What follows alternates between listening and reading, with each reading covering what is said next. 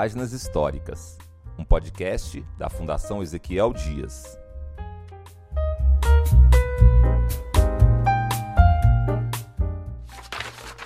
O posto antiofídico. A Fundação Ezequiel Dias é uma das maiores produtoras de soro antiofídico e antiescorpiônico do país. A sua história com os animais peçonhentos não é nova. Tudo começou no início do século XX, com o nascimento da cidade de Belo Horizonte. A capital mineira representava a nova república instituída no país. Foi planejada para ser moderna, civilizada e salubre, mas estava tendo problemas com os acidentes provocados por cobras e escorpiões. Esse problema era uma mácula na imagem da cidade e aos ideais republicanos que ela representava. Os acidentes com os animais peçonhentos, além de atingirem diretamente a população, também causavam danos à economia do Estado, baseada na pecuária. Nesse mesmo período, o Instituto Butantan de São Paulo, na figura do médico Vital Brasil, apresentava grandes progressos no combate ao ofidismo através da soroterapia. Sendo assim, vários atores da sociedade mineira, como médicos, literatos, políticos e fazendeiros, se movimentaram na tentativa de instituir um posto antiofídico na cidade de Belo Horizonte, para atender ao estado de Minas. Com o desejo de que a soroterapia se expandisse pelo interior do país, Vital Brasil assessora o Instituto Filial de Manguinhos de Belo Horizonte, conhecido hoje como Fundação Ezequiel Dias, a implantar o primeiro posto antiofídico do Brasil. Em 1918, o posto é inaugurado na capital mineira. No acordo estabelecido entre as instituições, o posto Belo Horizontino deveria receber as cobras do interior do estado, remetidas pelos fazendeiros, e extrair o veneno. Este veneno era então enviado para o Instituto Butantan, para a produção do soro.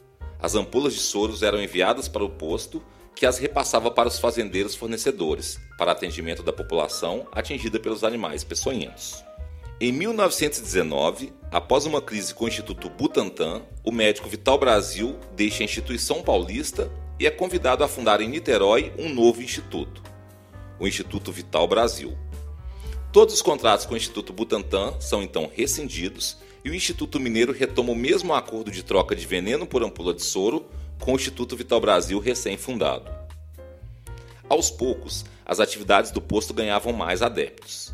A quantidade de cobras enviadas pelos fazendeiros ao Instituto aumentava vertiginosamente, possibilitando gerar uma reserva de soro.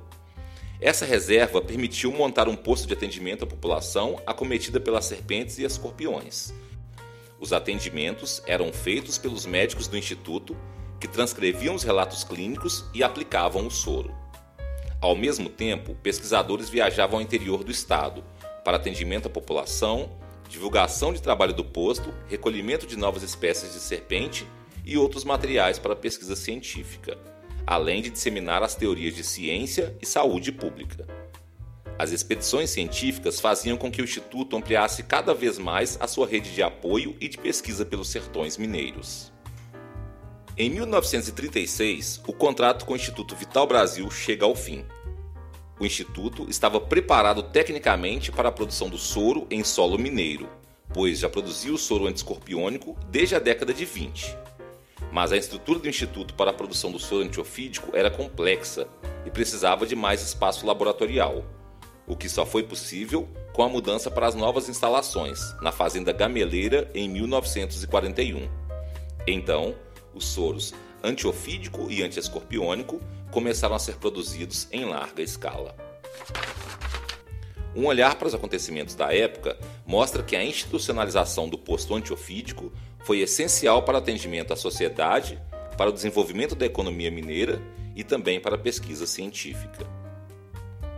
Essa foi mais uma página histórica com locução de J. Santos e texto da historiadora Fabiana Melo. Até a próxima!